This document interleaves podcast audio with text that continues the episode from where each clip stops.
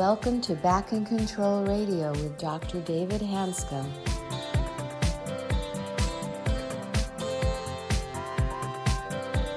Hello, everybody, and welcome to another episode of Back in Control Radio with Dr. David Hanscom. I'm your host, Tom Masters, and our guest today is Dr. Bernie Siegel, world renowned surgeon and best selling author of Love, Medicine, and Miracles. Welcome. Thank you, Tom. Um, welcome, Bernie. You know, you've been on this podcast a couple times, and you know, I always find an excuse to talk to you. It's just fun hearing your stories and just your outlook on life. And uh, you already know my mission, which is very similar to your mission. And so I'm excited you're here. So I just want to introduce Bernie Siegel for those of you. Um, he's before many of your times, not before my time, but it might be before your time. Bernie, what year was your book published, Love, Medicine, and Miracles? Yeah. When? What year was that about? Uh, I think it was the 1980s, 80. maybe early 80s. Yeah, yeah, I remember reading the book in college. It really helps huge paradigm shift in medicine about how to connect your own healing capacity. Then you've published a couple other books, correct? Oh God, yes. Yeah, I mean the thing it, it shifted my life because I only had one C in college in creative writing. Oh, you did? And with my sick, crazy sense of humor, I wrote to the college telling them to raise my grade to a B now that I have a bestseller. And then I'd be summa cum laude graduate. I thought they'd laugh and thank me for making them smile, but they sent me this, you know, serious letter about inability to change grades after graduation. I felt sorry for them. Um, but it, it, you know, that what I learned was to just let it flow. Let's put it that way. And also, you know, that statement, the future is unconsciously prepared long in advance by uh, Jung. A person came up to me after a lecture, said, Why don't you write a book and save yourself all this trouble and traveling? I said, Because I'm not a writer, I'm an artist. I'm literally a painter. And he he got people together you know, most of it was coincidental. He would talk to people, and boom, he had three or four people. They met with me. So I sat down at a tape recorder. I didn't write anything. I oh, sat nice. there for hours talking to the tape recorder. We did. You know, wow. everything. And then somebody typed it and put it together. And it was nice with my wife because she could read it and say, that doesn't sound like you. So the guy would edit it and make it sound like me. And then the book came out. Oh, I mean, now I'm more able to write because I don't think about it so much, if you know what I mean. Right. It's like I talk to the paper. It just let it come. Yeah. You know, I have the same issue you do. I also got a C in creative writing in college. I barely passed it. I hated writing in college. And now I just enjoy it. I don't know how that transition happened, but if I try to think about what I'm going to say, I can't do it. I just freeze. It's interesting. So I want to jump into today's topic, though. It's a really serious topic for me. And I think it, it goes along, and Bernie's been a personal inspiration to me for a long time because he recognized, well, I mean, it's been around for centuries, that the essence of healing is the patient doctor relationship. And what's happened in my 40 years in medicine, and I'm sure Bernie's seen it worse than I have, is that we don't talk to our patients anymore. And what we what medicine, the business of medicine doesn't seem to understand, and doctors and the public seem to accept this, that it's okay just to treat symptoms, but the body reacts to cues. They react to cues of feeling safe versus feeling threatened. Your patients don't feel heard, they don't feel safe. But also, if you don't listen to the patient, you actually don't know what the problem is. Right. So, how can you solve a problem if you don't know what it is? Right. Well, and just the opposite is going on. I've had letters from doctors saying they're capping my salary because I spend 15 minutes with a patient and the department averages 12 minutes. Right.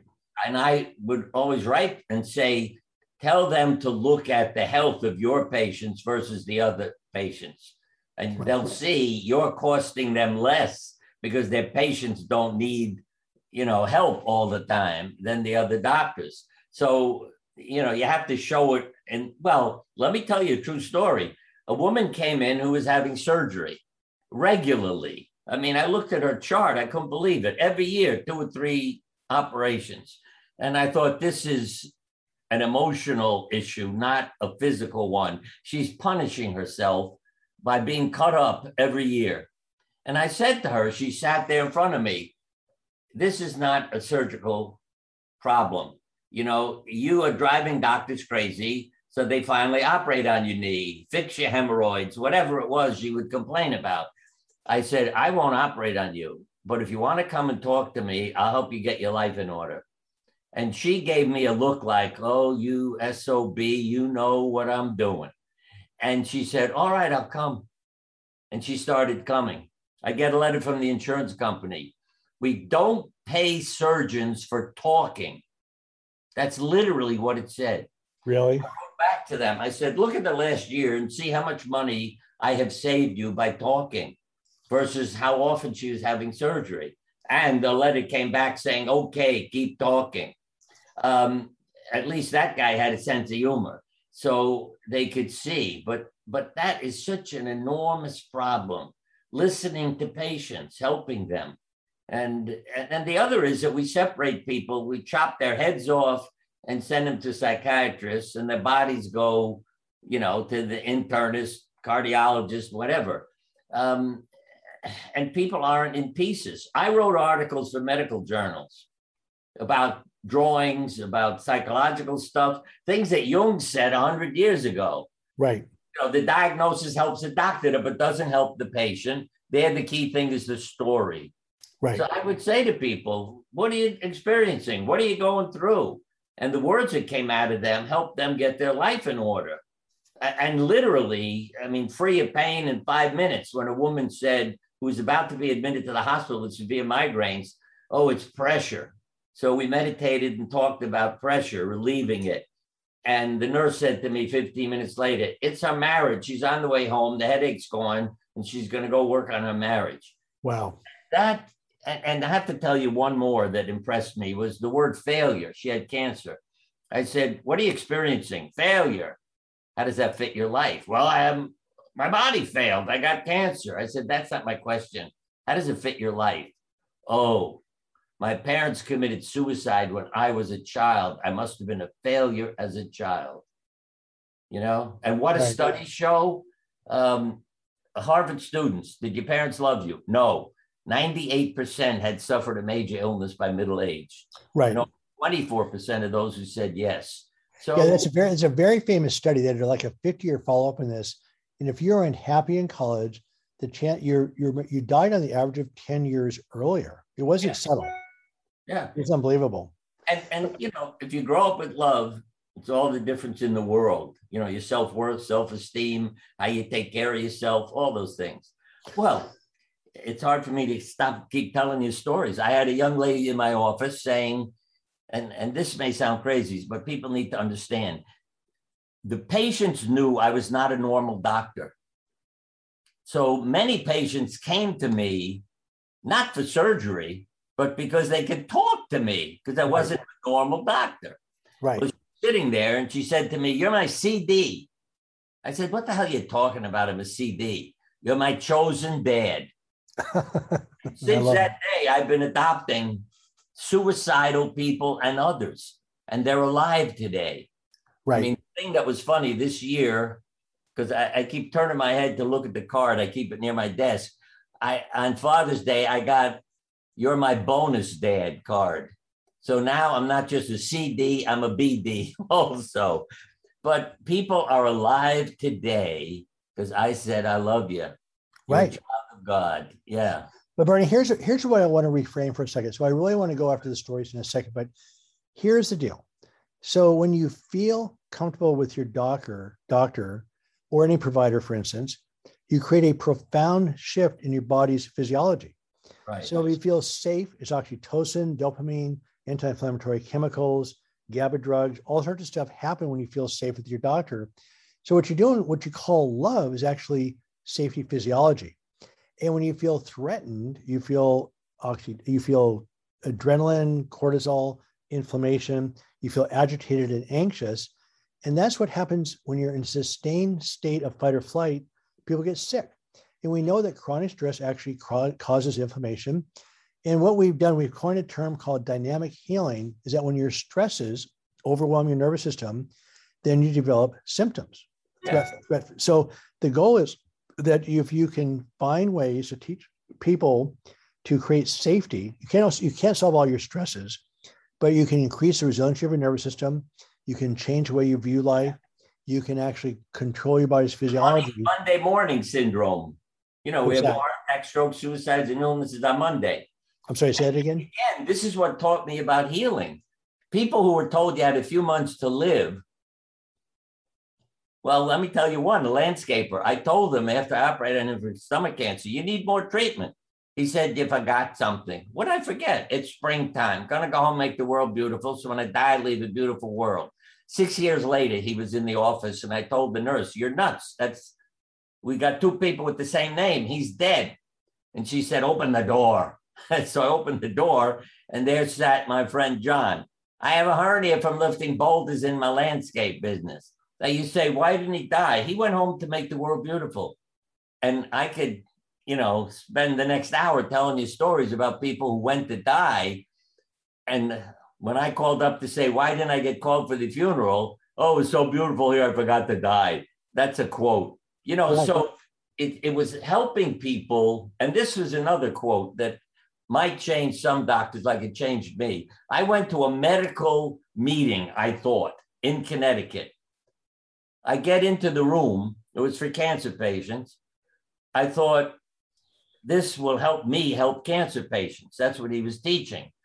I was the only doctor in the room of 150 people. Wow. I couldn't believe not a single other doctor comes to learn something about what the patients are going through patient sitting next to me was mine.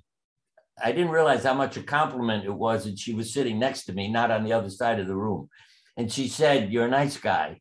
I feel better when I'm in the office with you, but I can't take you home with me. So I need to know how to live between office visits.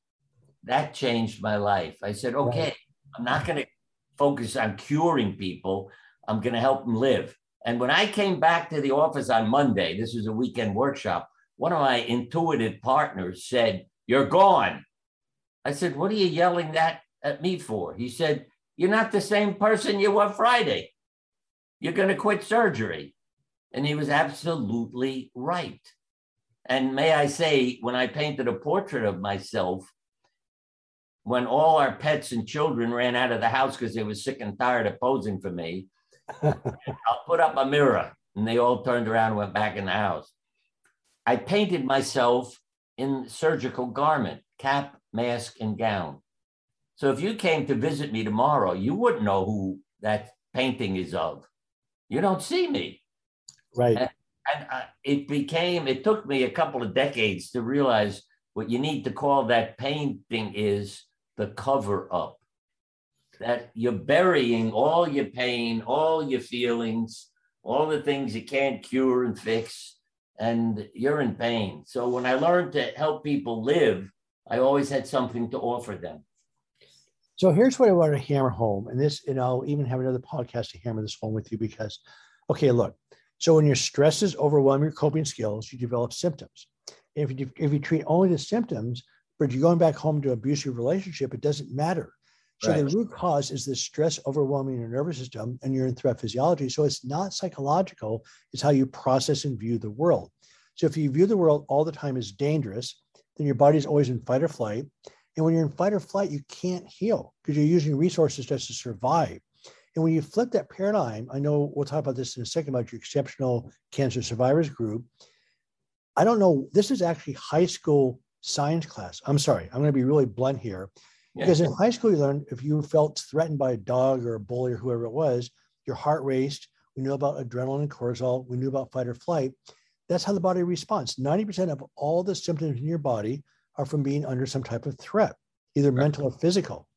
And so, what a doctor's role is, is to help calm people down. That's what healing is. And we, when we're treating just the symptoms, we don't address that root cause of the mismatch between your stresses and your nervous system, we're not doing anything. The trouble is our training sucks. You're trained to take care of organs, not right. people.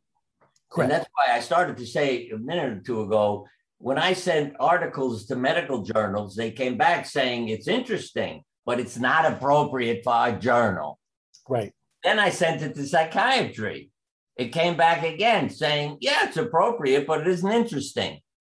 And that's the part I found. Again, the AIDS epidemic and other things similar to it.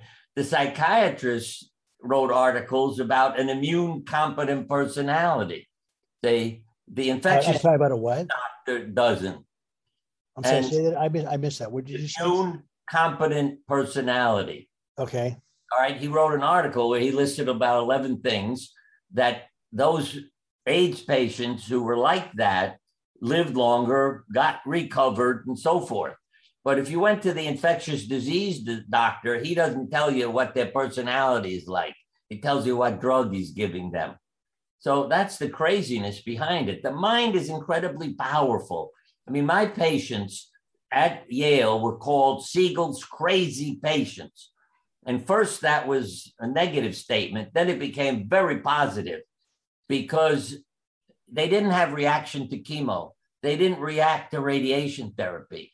Um, they wake up in surgery, and the nurse would say, Your patients refuse pain medication. I said, They're not hurting. How could that be? Um, but that's where they were at. And then it became a pleasure to take care of them you know, rather than getting phone calls saying, I thought the radiation machine was broken, then I saw your name in the chart. So I knew it was a crazy patient. And and and they, well, this is a quote from an oncologist. This is a woman, he said, I expect her to die in two months, like her doctor told her she would. But I know you and your crazy patients, so I'll give her hope. Six, six weeks later, she was in complete remission. So let me hammer this home again. So we know sustained exposure to inflammatory markers kills people.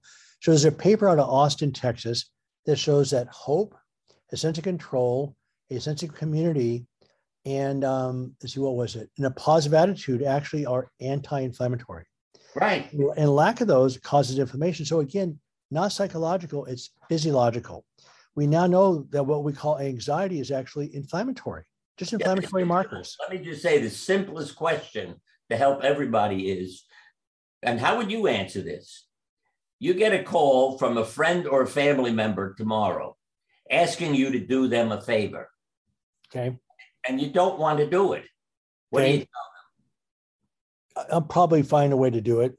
yeah, Right. that's not survival behavior, no. you see.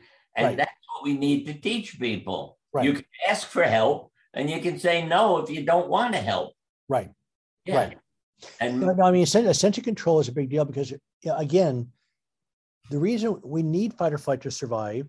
Um, there's a friend of mine, Bruce Lipton, who pointed out really clearly that anxiety and anger are hardwired circuits.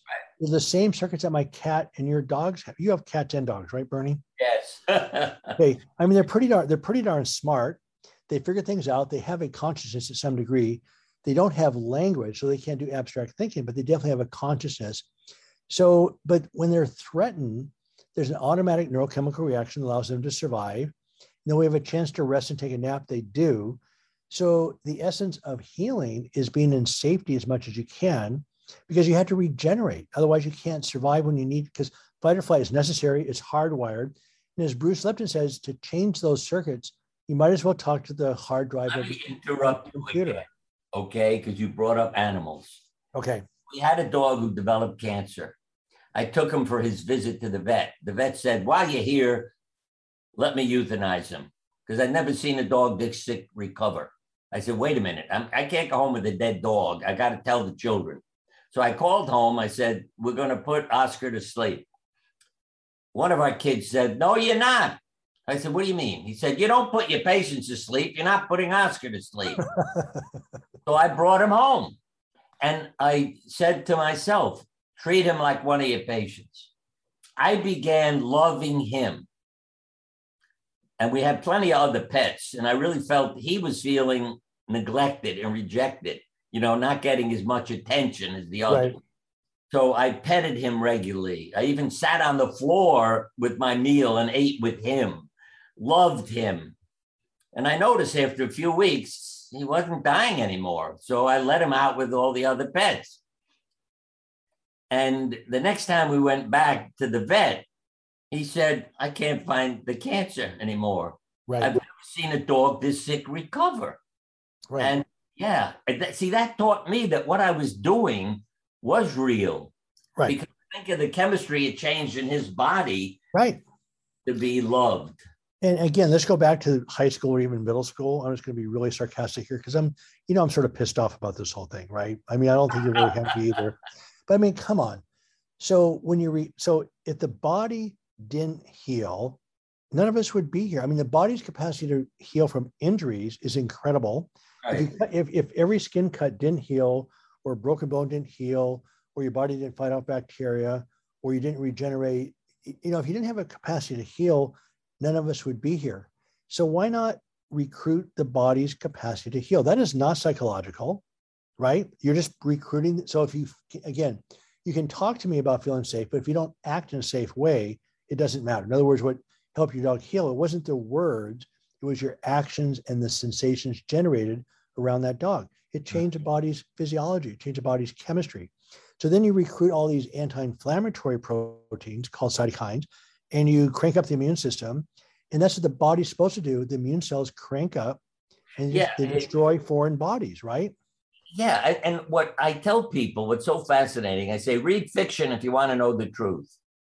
and, and they look at me. But you see, what happens is the authors are writing about what they saw. So in Solzhenitsyn's book, Cancer, um, The Cancer Ward, he uses a term you never hear from a doctor. When somebody gets well and not supposed to, what are we told? They had a spontaneous remission. Right. What does Solzhenitsyn say? A man comes in from the library in the hospital. He says, Oh, I found this book in a medical library. It says there are cases of self induced healing, not recovery through treatment, but healing. And it was as though a rainbow colored butterfly fluttered out of the great open book, and they all held up their foreheads and cheeks for its healing touch. When I read that, I said, Man, Solzhenitsyn had had cancer. He knows the inner truth. Rain, uh, you know, you bust out of the cocoon. Right. You spread your wings, and the rainbow is harmony. It's just what you're saying. You right. see, your life is in order, and then you get well, and it's not spontaneous, it's self induced. So we have to um, come to an end to this part of the podcast. We're going to go to the second one in a second, but you just have to say one more study out of UCLA by Dr. Stephen Cole in his lab. They looked at the social determinants of genetic expression or genomic expression. In other words, the DNA gives out signals to the RNA to create proteins that give commands to create different types of wedge cells and different chemicals and all sorts of stuff. So your body's full of proteins that create life. So the number one, so under the number one factor that caused what the production was called warrior monocytes, which are very destructive white blood cells, is um, social isolation and they could there's 20 genes that determine the expression of this particular type of monocyte. When I say warrior monocytes, monocytes are cells that actually destroy the viruses, bacteria, and the cancer cells, but they also destroy your own tissues. They're like puppies. Right. So, so the second thing that set off this reaction, again, they documented it right there in the lab. They looked at the genetic code. They looked at the production of these special monocytes. The second thing was chronic stress. In other words, chronic fight or flight. Again, not psychological, physiological. And so what we're doing when you and you and I can help do it, but the patient has to do it themselves. We can sort of guide people into connecting to their own healing. But again, I want to remind the audience if you if your body didn't heal, none of us would be here. We just wouldn't. Let me again give simple examples that are, I mean, that's why doctors are so ridiculous. I read an article in a medical journal that uh, female hormones must be protecting women because they do better with cancer than men do. I said, that guy's an idiot. He doesn't know his patients. Because I've had women in the office, and I don't make up any of these stories. I can't die. Why not? I have nine children. I can't die till they're all married and out of the house. 20 years later, the last kid left home, her cancer came back. That blew my mind. How the hell do you control it for 20 years? I was sure she was cured. But at the same time, I had a man sitting in the office, wife and three children right next to him. I can't work anymore. What's the point of living? I said, turn your head to the left. There are four good reasons. And it was like I hit him in the head with a mallet. Oh, oh, the family. And one family, because we were talking about animals, I used 12 cats to cure a lady. The family came in. My mother has 12 cats. It stinks. We don't even visit her anymore. We'll get them out of there, clean the house, and you can start to take care of her. I said, No. They look at me. No, you get rid of the cats, your mother's dead. Clean the house and tell her no one wants 12 cats, mom. Then she can't die. And boy, they would come in the office for years with a big smile saying, You know, you smart ass, thank you for saying that to us because it saved our mother's life. Yeah. Right. I mean, so anyway, so Bernie, I did. I really want to go into the second podcast here, really emphasizing the need that what the modern medicine has done to us, they have taken away from us the most basic healing modality is the doctor-patient relationship, and they have made medicine a commodity. And without that basic link to your doctor, the rest of it doesn't really matter in a way. Right. One more thing to tell you that I've done it because it blew my mind the first time I did it. You got 100 medical students sitting in the auditorium. I said, everybody draw yourself working as a doctor. And pass the you know drawings up here. One drawing showed equipment and no human being in it. 98 drawings showed I'm sitting behind a desk with a diploma on the wall, no patients. The last drawing, he's giving a tissue to a lady in a wheelchair. Wow. One picture out of a hundred had a human being in it, you know, a patient. And when I looked at that, it was like, oh my God. And that's what I would suggest to medical schools. When they fill out the application, say, draw yourself working as a doctor. Right. And if there's no people in it, maybe you should say, I don't think you ought to be a doctor. You know, right. you got to change your attitude. Yeah. But but Bernie, as you know, the problem is the people in charge of medical schools are the ones that are taking are taking it away from us. In other words, universities have become a commodity. It's become production. The administrators administrator salaries have gone up three thousand percent in ten years. The doctor's salaries are going up ten percent. So right now we're working for administration. They're not working for us anymore, and they have completely removed that healing modality. But it seems sort of a soft thing to remove. So whatever, and so it's such a basic thing with medicine. It's unbelievable. So we got to run here, but um, I want to thank Bernie Siegel again. Um, he's been on our podcast multiple times. And we're going to really talk about this in the second podcast and maybe more about this thing about the doctor patient relationship isn't just a small deal. It's the biggest problem we have right now in medicine is we don't have that relationship anymore. So, um, Bernie, any final thoughts for the day? I yes, really appreciate your time. I had my secretary send a hundred letters to people after the woman said, I need to know how to live between office visits, I said, then I'll help all my patients. We'll have them come to a meeting and I'll teach them about living. Um, we sent 100 letters to our cancer patients. And I said to her, You forgot to put in it, it's only for our patients. If they start showing up with re- friends and relatives, what am I going to do with hundreds of people? 12 women showed up. Really? I, I almost fainted. I'm offering you a better life and you don't even come. What was the reason? I could do it wrong. I could fail. What if I don't get well? Who has time to read a book? Um, all that. And, and that's why my wife was one who said, those 12 women are exceptional women. And so that became the name of the group, Exceptional Cancer Patients. But see, even maybe this last comment, even when men would come to the group sometimes for a meeting, with their wife, you'd say, Why did you come? I'm her chauffeur. if you ask the wife, Why did you come with your husband? Well, I love him. I want to help him. You know, and, and that's the sad part. You know, if you're living in your head, you're in big trouble. Absolutely. Well, Bernie, thank you. And uh, this is wonderful as you actually learned a few things again as I as I thought I would. So again, huge inspiration. I really appreciate your time. Thank you. And, and I'd say what you see in others resides in you. When people would compliment me, I'd know those are survivors, if you know what I mean, because yeah. they could feel it in them and connect with me. Right. Thank you. I'd like to thank our guest, Dr. Bernie Siegel, for being on the show today and for sharing his insights into the importance of the doctor patient relationship in helping individuals tap into their own innate capacity to heal. I'm your host, Tom Masters, reminding you to be back next week for another episode of Back in Control Radio with Dr. David Hanscom. And in the meantime, be sure to visit the website at www.backincontrol.com. Thanks for listening today and join us next week for Back in Control Radio.